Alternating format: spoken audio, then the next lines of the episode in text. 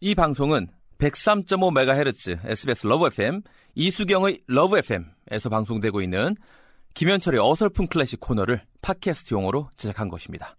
클래식의 즐거운 향연 속으로 빠져보시죠.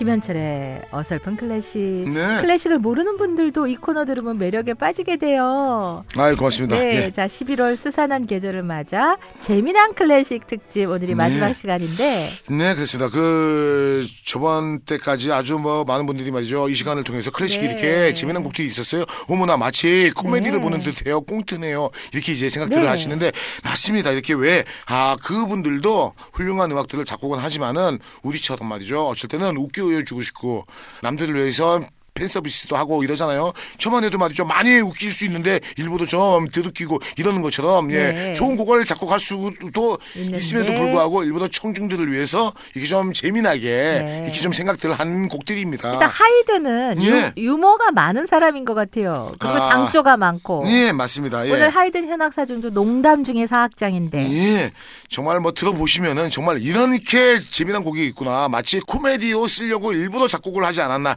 이렇게 생각을 하실 정도로 말이죠. 재미납니다. 그러니까 이게 끝날 예. 듯 끝날 듯 하면서 안 끝나는 거죠. 안 끝나요. 짠, 짠, 짠, 짠.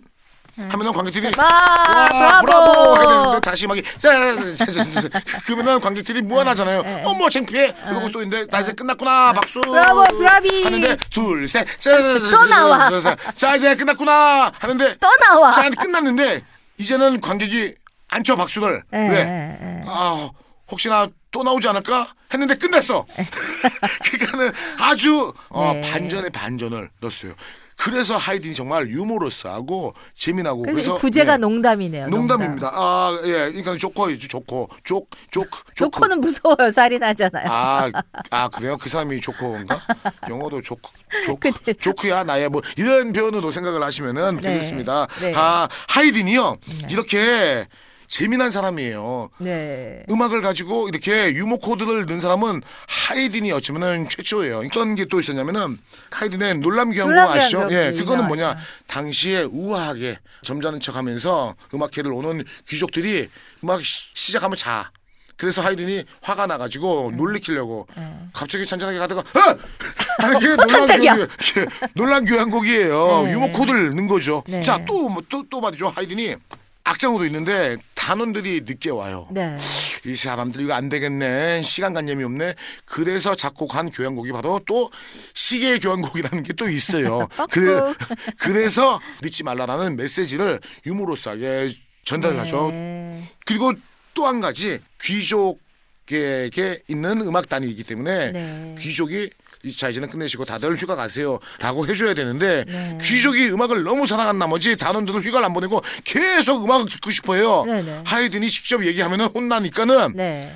작곡에서 이제 그만 헤어지고 다음 시즌에 만나요라고 작곡한 것이 바로 또 고별 교향곡 곡이에요. 네. 그러듯이 말이죠. 음악으로 유머로스를 전달하는데 네. 이곡 또한 말이죠. 관객들에게 이렇게 재미를 선사합니다. 네. 그 하이든의 닉네임이 있죠.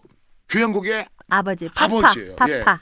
예. 얼마나 교향곡을 많이 작곡을 했습니까? 그죠? 그래서 네. 말이죠. 예. 교향곡의 아버지라는 닉네임을 음을 얻을 정도인데 사실 현악 사중주에도 아버지예요. 네. 현악 사중주를 가장 많이 작곡한 사람이 음악가 중에서 하이든입니다. 네. 교향곡은 아, 104곡에서 108곡을 작곡했다고 하고 네. 예, 현악 사중주는 83곡 이런 정도의 많은 곡들을 작곡을 하는데 네. 지금도 현악 사중주를 연주하시는 팀들은 하이든 곡을 단골 레파토리로 사용하죠. 네. 오늘 진짜 이 음악 들으시면서 아 11월 달 웃으면서 12월을 맞이하시면 어떨는지요. 네. 재미난 클래식 특집 너무 재밌었어요, 진짜. 아, 나 벌써 웃길 것 같아요. 아, 감사해요. 하나 웃길 것 같아요. 아, 하이든의 현악 사중조 농담 중에 사학장입니다. 12월에 만나요. 고맙습니다.